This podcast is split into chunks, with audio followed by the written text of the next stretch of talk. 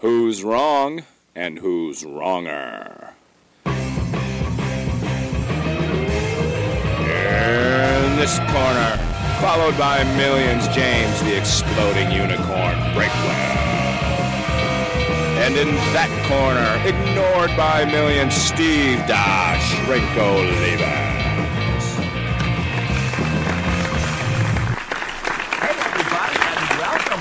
To Wrong and Wronger. I got no new hat this week, so in honor of two things one, superfan Judy P., and two, my trip to Winnipeg, Canada tomorrow, I have chosen to wear the old Canadian hat that was mailed to me just out of pure love. Things that Judy P does for me that she doesn't do for James Breakwell. And you have reached Wrong and Wronger, the podcast where we argue about things that don't matter to anybody, and you can ask our one listener and they will say nay. But James, how are you doing tonight, man? I am insulted that you would insult our fans with a rerun hat, much like you insulted our interns last week. Do you have your apology prepared? I have no apology. What? I make no apology. Abs, I stand by everything I've said. And if Carol or she who shall remain nameless, the intern who shall, or just intern in big generic capital letters, if they get honked off at that, I think they're replaceable with other Oh, my interns. gosh. We're the bosses, James Breakwell. We are in charge, man. Nobody else will ever, ever do that math for us, and we're certainly not going to do it. If you make them mad, there will be no results, which might be your entire purpose. You know you can't win a fair fight, which is why you're just trying to get the interns to relieve, so to leave, so there'll be a no contest. By the way, who did win that result last week? I am so incensed about this intern debacle. I didn't even look. I, I'm pretty sure they they slanted, they smudged the votes in your favor. One of them did send you a result where you got zero votes as a joke, but the real results were just as lopsided because I won a yet another crushing victory. I've won like four out of the last five weeks. My my Crushing train of victory. success will not be derailed, especially not tonight. What, what's our topic tonight where I'm going to beat you? Tonight, ooh, usually I ask you, but Yes. this time you have turned the tables on me. Tonight we're going to argue one that I think may be near and dear to your heart this very evening. But we are going to argue is it better to have kids or remain childless? Yes, this is uh, this is intense. This uh, my my own children might have a uh, vested interest in this debate, so we'll see what the Guam Quarter of Fate says we must argue. But first, I believe we owe each other a compliment. We do owe each other a compliment, and my compliment to you, James, actually, I have two. Ooh, One of them is more self serving than the other, but I will say I compliment you on being able to emotionally disconnect from the one evildoer that sits and waits for you to post our video on YouTube so they can immediately slap it with a thumbs down. Man, it was within five minutes that sucker was a thumbs down, and I think that person needs to be weeded out and banned from YouTube for life. Somehow hmm. you can get past all of this, James Breakwell. I don't know how you do it, but my hat is off to you for being able to somehow not care that there is a nefarious individual out there. I have a well, my one YouTube video that, that actually did good numbers from ten months ago about why you shouldn't get a mini pig. It has sixty thousand views and thirteen hundred or uh, yeah one thousand three hundred upvotes and forty three downvotes. that would just kill you inside. That's the real world, man. There's people out there who are jerks, and you just got to roll with it. Wow, how did you live with that? I thought, you know what? I'm better than Steve. I'm just going to walk right through. People send me stuff all the time. Every day there's somebody who says something to me like, this is the one. This is the one I'm going to reply to and get all mad. I'm like, no, that's going to cost me money and I'm not going to do it. I'm going to continue turning a profit and just live my life. That's that's what it all comes down to, Steve. You got to swallow your pride and be a sellout, and that makes it so much easier. My other compliment to you has nothing to do with that because I don't. The words you're saying are nonsense to me. It's just gibberish. But I saw your picture of your Halloween costumes where both you and Lola were decked out too. Like I compliment you for still going all out on Halloween. I respect an adult who goes all out like that. Good on you. Yeah, it took me 15 seconds to put on my costume. The hardest part was dressing up the bear, but we did manage to pull it off. The bear's uh, ghost costume really stole the show. Uh, the kids, like, I, I forgot about Halloween when I wrote my newsletter this week. Like, that should have been a huge section of it. And it turns out I only have a memory of like a day. If it didn't happen immediately before I start that newsletter, it doesn't make the cut. So there will be a belated Halloween rundown in the next newsletter. But yeah, I will always go all in on Halloween. I am all about getting huge amounts of candy for free, even if it would be simpler time wise and money wise to go to the store. Because maybe my time has value, maybe it doesn't. But you know what? It's a competition, it's a matter of principle. And I was out there till the clock ran out on Halloween in the freezing snow, nice. going uphill both ways. And that's the way it should be. Boy, I'll tell you what, I, I forgot about the weather by you because we were cruising through, same as last year. I was in your neighborhood on Halloween and then again a few days later coming back. But it was abysmal outside, and I felt bad for the poor kids. Yeah, and I that rolls into my compliment for you. I would like to compliment yep. you for being the master of the the non-vitation. Every time I like, hi, hey, I'm going by your house at 100 miles an hour, and I definitely can't stop. Or I spent the night last night 10 miles from your house, definitely don't want to see you. By the time I see your message and text, you're like, oh yeah, I am five states away and never coming back. You know your schedule months in advance. So when you don't see me, it's entirely deliberate. And I guess the avoidance is appreciated. The, the feeling is mutual. But I just like that you go through all this trouble of avoiding me and then pointing out how ah. barely you missed me. It was this close. So you kind of try no. to have it both ways. No, no. See, the last two times that I was in your neighborhood, it was not planned. It was it, it was impromptu. Like this last time, uh, the only reason we went halfway home from Chicago on Saturday night was because my kids' hockey team basically flunked out of the third grade. They didn't make it into Sunday's playoffs. Oh. So we are suddenly left with all kinds of time. So we got there late to Indianapolis on Saturday night and we woke up in the morning and my wife's like, we just, let's just hit the road and get home. So I had, I believe it or not, I had a little bit of an internal struggle with, do I tell Breakwell that we're here? And my answer was a punt on second down because I tweeted about it without tagging you into the tweet. Maybe he'll never know. I did. I didn't know until somebody replied tagging me like six hours later. God, yeah, people they report me. It's those same people that give you the phone call. I just thought you should know. Yes. one of those kind of people, the meddlers. The, ah. There's only there's a very very small cross section of people who follow both you and me, but they they report you. That's how I find out. Because I'm certainly not going to follow you directly. I only get this secondhand.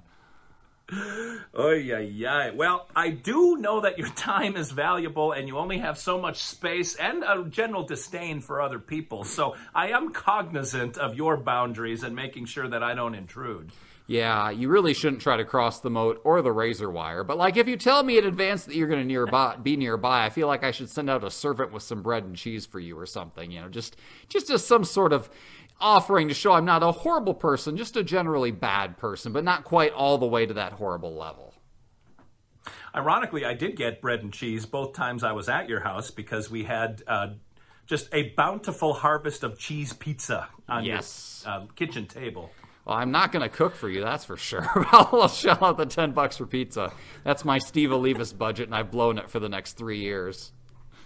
Ironically, the last time I was at your house, it was a day similar to Halloween, and we had to walk to the pizza place in the cold and snow. It wasn't blowing. Man, I don't know how you guys deal with the wind in Indiana, but I even tweeted, I said, I just got gas in rural Indiana, and I have two innies now. Like, it was just an awful, awful time to be outdoors. Yeah, life in Indiana is not good this time of year. This is the time of year where everybody really second guesses themselves for living this far north. But I could live south where you are and, and melt all the time, and I, I, can't deal with that either. They're, basically, every form of uh, America, every place you live, is just a different form of misery, and you just got to pick which form you can deal with. and here in Indiana, we get a variety. We get four different kinds of misery every year, and so that, that's just where we're going to stay. Well, let us put the listeners and the viewers through the misery of another pointless debate. Yes. What shall the two sides of the Guam quarter represent for you, James Breakwell? All right. Heads, I am arguing have children. Tails, I am arguing child free. All right. Heads is kids. It is up, it is down, and it is tails. You, sir, have child free and good on you. I, who have written three parenting books, am entitled to tell you you probably shouldn't have kids. I let me tell you something. I can back this up with some solid firsthand experience.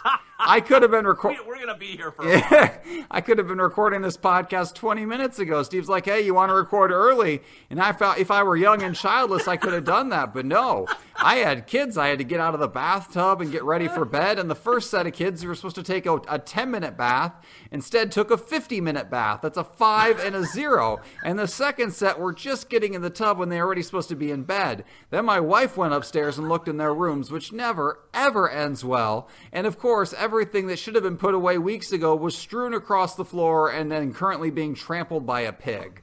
It just it just just downhill. The clothes that should have ended up in the hamper are like on the opposite side of the house is the hamper, directly in the middle of the floor. And what do you what do you say to a kid at that point? You've clearly explained where the clothes are supposed to go. They clearly understand where the clothes are supposed to go, yet the clothes don't make it there. And take that one incident times a billion, and you've got what it feels like to be a parent. It's just you know they say like Twitter, it's like talking to yourself in an empty room. That's what it's like being a parent too, except there are actually children in front of you actively ignoring every single thing you say. And yes, children are necessary to the propagation of the human race. Somebody has to have kids, but you don't. Let someone else make that sacrifice on your behalf. Live the good life. Don't have kids. Wow, I knew when it landed tails that we had pulled the cork off the genie bottle on this one.